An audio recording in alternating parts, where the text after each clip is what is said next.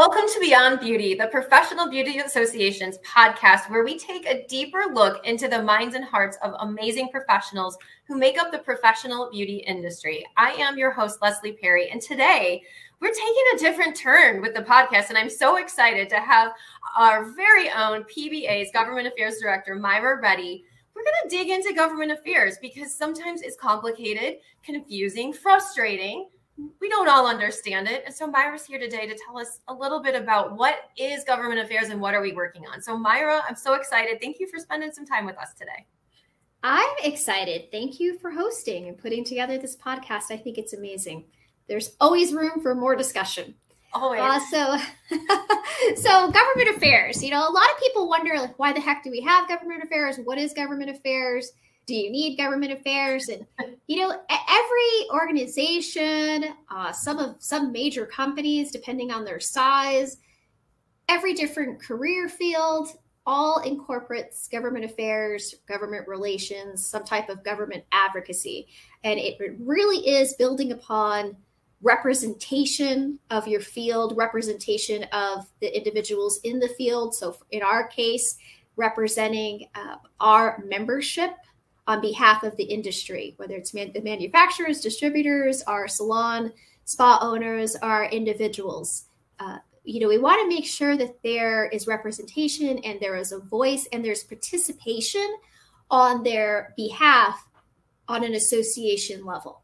And a lot of associations were actually born uh, and live out in the DC, Maryland area. So PBA is unique that it's based in Scottsdale, Arizona. Not complaining because it's beautiful out here. yeah, you know, it, it, it's a uh, it's it's the middle of well, the beginning of February, I guess, and, and it's, it's bright and sunny outside today.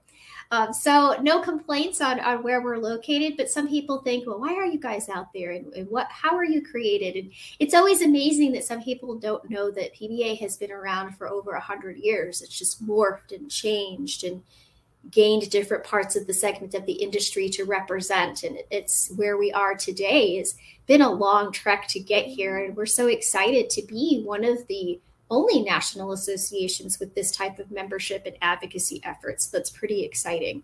So we want to make sure at the state level, when any changes are going on regarding policy or rules or laws, that we're tracking that, we're looking at that, and we're looking how that would impact our membership. And then at the federal level, we remain uh, steadfast in our efforts to work on our FICA tax tip legislation. And so we have to have some type of footprint. You know, we have to leave our mark. Um, are we this big giant conglomerate with a massive PAC and it's just this huge footprint in DC? No. But do they know who we are now? Do they know about the professional beauty industry? Do they have data and statistics and stories? Have they met business owners? Yes. So it takes time and it's a process. And if individuals out there listening have ever come with us, either at the state level to testify at a hearing or participated by sending in a letter if you've gotten a phone to action alert, or come out with us all the way out to DC.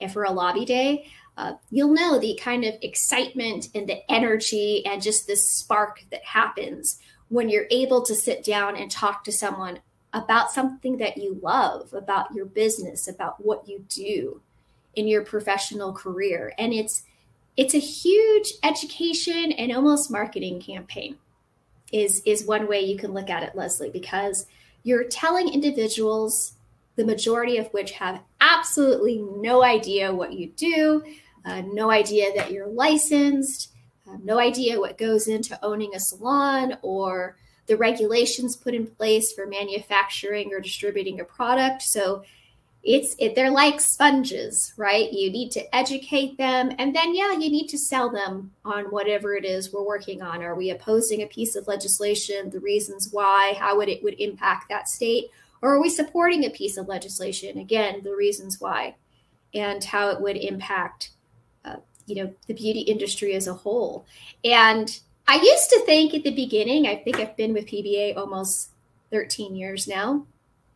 And, you know, we didn't we didn't start off with a with a whole lot. We didn't even have a tracking system. Um, now we have a tracking system. Now we have ways to reach our advocates. I mean, we're in the hundreds of thousands of advocates that participate every year in campaigns. Uh, we're we're able to pull it together really wonderful representation at the state level and at the federal level for our industry to come out and speak and be involved. A lot of our members now uh, play major roles, especially in DC, by attending fundraising events, um, getting in to meet with their own elected officials, and bringing this topic of the FICA tip tax to their attention.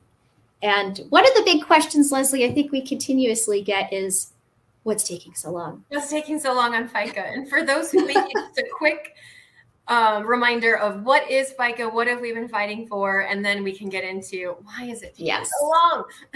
thank you. Yes, thank you for helping me back up there. So the FICA tip tax. So uh, right now, restaurants have this, and I, you know, I'm embarrassed to say this, but the credits existed for 30 years. It was enacted in 1993. Almost 31 years now.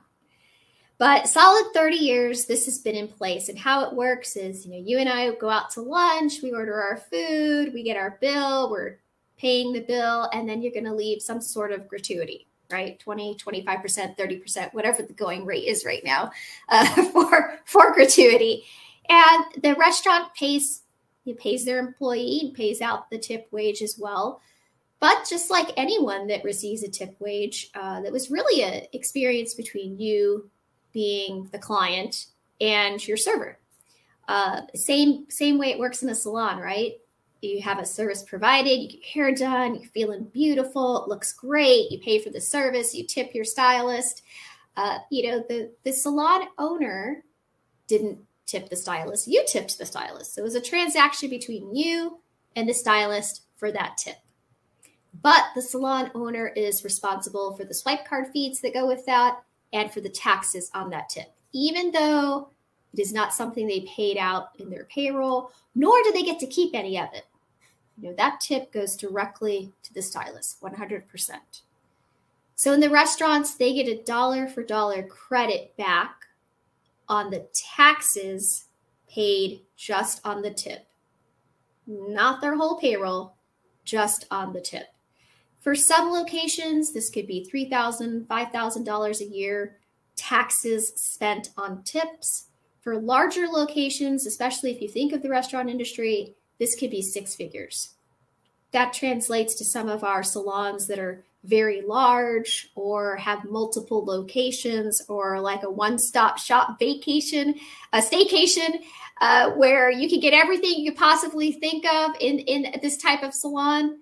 You have to imagine what they're paying in fica taxes or think of spas spas and hotels what they're paying on fica taxes uh, on tipped income. So our legislation is merely saying hey can we get some parity here can there be some fairness within our own US tax code? There shouldn't be winners and losers.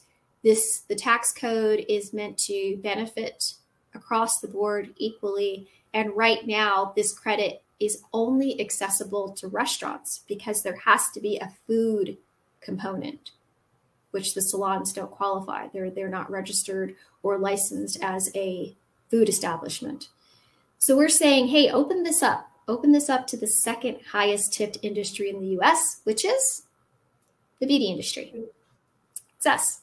So we're looking for tax parity, tax fairness, something to be expanded and opened up in a, you know, which is fair uh, to our industry as well. And we've been working on this legislation, as many of our longer PBA members will remember, for quite some time. And it's completely set up. We have both House Bill 45, Senate Bill 45. We have our sponsors. It's bipartisan. We have co sponsors. In fact, on the Senate side, the bill's been drawn up in amendment form. So it is ready to tag on to any appropriate vehicle that would happen to cross paths that we can hitch a ride onto and pass in Congress. I mean, right now we are looking at tax legislation Uh, but people wonder, like, well, what are you what are you doing? Why is it taking so long? You know, we've we've done it all. It's very textbook. I wish we if there was a checklist on how to do. you know, is it bipartisan? Yes. Uh, have we had fundraisers? Yes. Uh, do we do lobby days? Yes. Have we mailed in letters? Have we done phone calls? Have we had personal meetings? Have we had op eds placed in local newspapers? Have we had op eds placed nationally? How, do we have any press conference coverage? Uh, yes, yes, yes, and yes. All those boxes, yes, we've done it. We've done all of that. We've done outreach. We continue to do outreach, personalized outreach, broad outreach.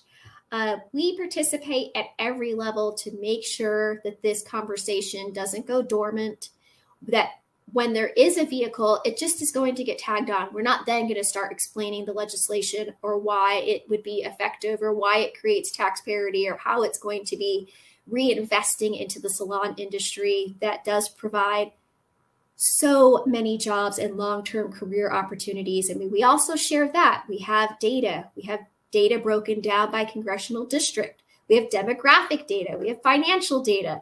Um, yes, yes, yes. We have everything. Yes. So we've done all those things. And what becomes frustrating is, uh, you know, the status of Congress, how things work. Um, you get so close, and then at some point, it is up to our bill sponsors in Congress to now take that and carry it away and make sure it happens. There's only so much we can do. Um, and as I've listed out, we have done it all. so we continue to work. And, and one reason I, I just can't let this bill go, which has been a conversation many times, but one, because it's just a, it is a matter of tax fairness. And when you see elected officials run on in campaigns on pro small business, small business growth, helping out our small American businesses that keep keep them here, help them expand, help them stay afloat. Businesses that are still recovering from COVID, uh, businesses that are impacted by inflation.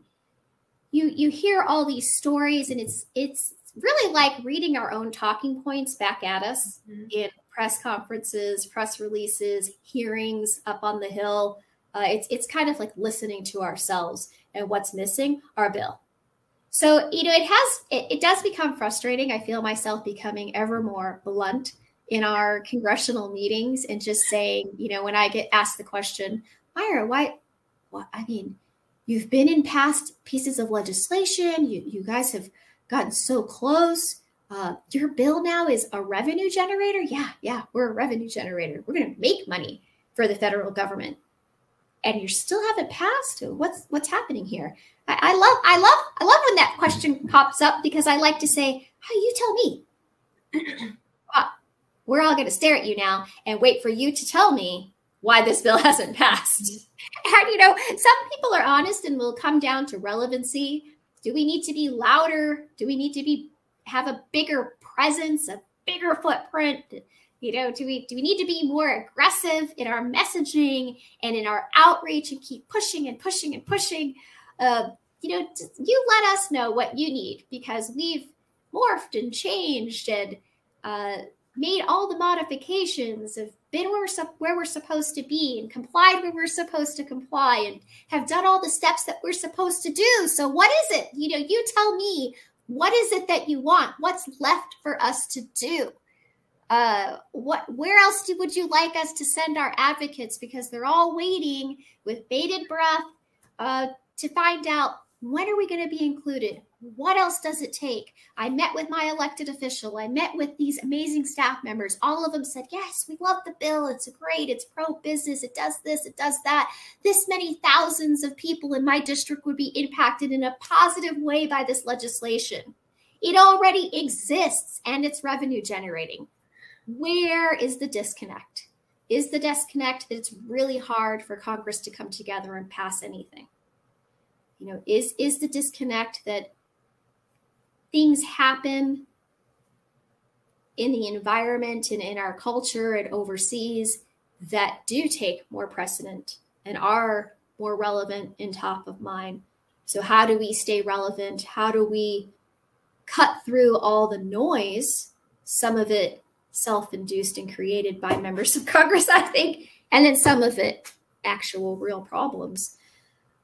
And how do we how do we remain top of mind for these offices and and that's where i think sometimes people get tired or they'll say, "Oh, well, I've I've worked on that for 5 years. I'm not going to work on that anymore." And that's you know, that's where we just can't give up. You know, so Katie and I as a team on behalf of our membership representing PBA, you know, we go out there with our data and our information and our passion for the legislation and our true honest belief that our members deserve tax parity and tax fairness and continue our outreach because our industry is relevant. Our industry is worthy. Our industry is deserving. Um, and our industry has been left out. And there's there is a bias. Everyone sees it. We don't have to explain it. There is a bias with our industry, and and that's frustrating and unwarranted. So, you know, as long as I'm here, I'm going to keep pushing to explain the positive of our industry, to explain why this legislation is important, to explain why we're relevant, to explain what it means to a small business owner who is provide, providing employment opportunities for individuals in their community, what this all means and why our industry is relevant, why our industry is important, and why they deserve a seat at the table and a voice in the conversation, and this legislation to pass for them because we can't lose that passion. We can't lose that fire, that outreach. Yes, it's tiring. Yes, it's frustrating. I get frustrated. But that frustration also tells me that we, we can't give up. The frustration tells me something is wrong. Something's. Wrong with the system when you have a piece of legislation that's bipartisan and revenue generating and, it, and it's still a struggle. So what I think will be offended by that. You with me. I am. I know we are, and we appreciate all the work you're doing. How how does how do others get involved? And how and I know that you said, you know, it could be frustrating you're tired and you we can't give up. What what can we get other members to do? How can they get involved, whether it's with FICA or other initiatives you're working on? why should they get involved and how do they get involved? You know, whether it's you're right, whether or not it's FICA, but everyone should take the time to just send an email, pick up the phone, uh, sign up for your elected officials newsletter. You know, make make that connection. Make a connection, especially if you are a business owner or you know an independent business of one things are happening at the state and federal level. We track it, we see it, we know it. It's, it's coming through. We have 415 bills right now because a lot of them were carryovers at the state level in our tracking system. Only about 40 of those, where it's February 7th, are are new. But there there's legislation there on independent contractors, classification, uh, licensing, criminal background checks, uh, board status, whether boards should be there or not be there, combining boards or requiring more representation from the beauty industry. Uh, if it's if it's all hair right now, you've got to include nail techs and estheticians. All these changes keep happening every year in every state across the board. Uh, if that matters to you, if that if that's something you want to keep a pulse on, you know, sign up for newsletters, sign up and find out who your elected official is, do a little touch base. If you want to be involved in those issues that are happening so that so one that you know that they're happening two that you can serve as the educational resource in that area for your industry. A lot of times bills are being passed uh, they may not state cosmetology or barbering in them but it's but it's going to affect the it's going to affect the industry um, that's just how legislation works. Everything get er, sometimes unintentional consequences happen, and everyone gets swept up in, uh, you know, that oh, whoops, that applies to me now. Yep, it does. It, it applies to you now. Um, and we've, we've seen it happen in states with um, wage changes and labor law changes, where again, it didn't call out our specific career fields, but it definitely had an impact. And now we're going through the steps of telling people what's compliant and what's not compliant. Uh, you know, it, it, has to matter to you. If it doesn't, that's okay. You know, you're not going to hurt my feelings. Um, but but if you're sitting there wondering, like, why is this? Why? What's the why behind that? I'm always constantly asking that. Why? Why did they do that? What? Who asked for that? Where did it stem from? How do we learn from it? Um, then you then your then your mindset is probably someone that wants to sign up and start looking into this at least start start learning about it keeping a pulse on it um, because it, it directly affects your business. Or you know if you're just someone that maybe wants to start getting involved uh, the first step is just figuring out whose district am i in. Uh, and if you don't know or don't know where to start we can help right? Yep. and that, that's why we're here. We are here to help you know what you know why why do we work on legislation? I mean one it's my passion. That's that's all i've done. Uh 48 that, that's what i went to college for. And before i even graduated college was working for elected officials. That that's my complete background is reading policy looking at policy working on a policy reaching out to stakeholders about policy. Um, this is what katie's been doing for the past oh gosh almost 10 years. It's our job. That's why we're here. Um, but the reason we're so engrossed in it and just we bury ourselves in it like a big fluffy blanket uh, is because we we do care. We do listen to the stories that we get. We enjoy meeting our advocates and learning about their backgrounds and stories, and they are relevant. And we do, you know, don't want to say choice words, right? We do. we do strongly care about what happens to the industry and how this industry is represented, and making sure that elected officials at the state and federal level see us uh, not only as a resource, but we are all talented, educated, dedicated, passionate individuals that care about the beauty industry, that care about our jobs, that care about how we impact others. And it has these these are footprints you make footprints with your clients every day. Mm-hmm. you know it's like telling my my 10 year old daughter the other day when she sat with a girl that wasn't sitting with anyone and worked with her on a project and later that day receiving a text message from that little girl's dad saying that that was huge that was huge that your daughter stepped in and did that because my daughter's new she didn't know anyone. And I told Sophia, I said, sometimes you don't know anyone's looking. Sometimes you don't know what's going on in that person's life. And you just made their whole weekend by that small act of just doing what you do. And a lot of times, the beauty industry is that small act.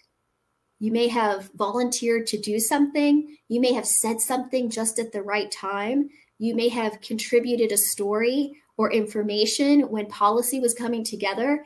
And you may have thought, oh, that took an hour of my day, but it had this prolonged impact of giving people that don't know about the industry a small glimpse into what you do every day.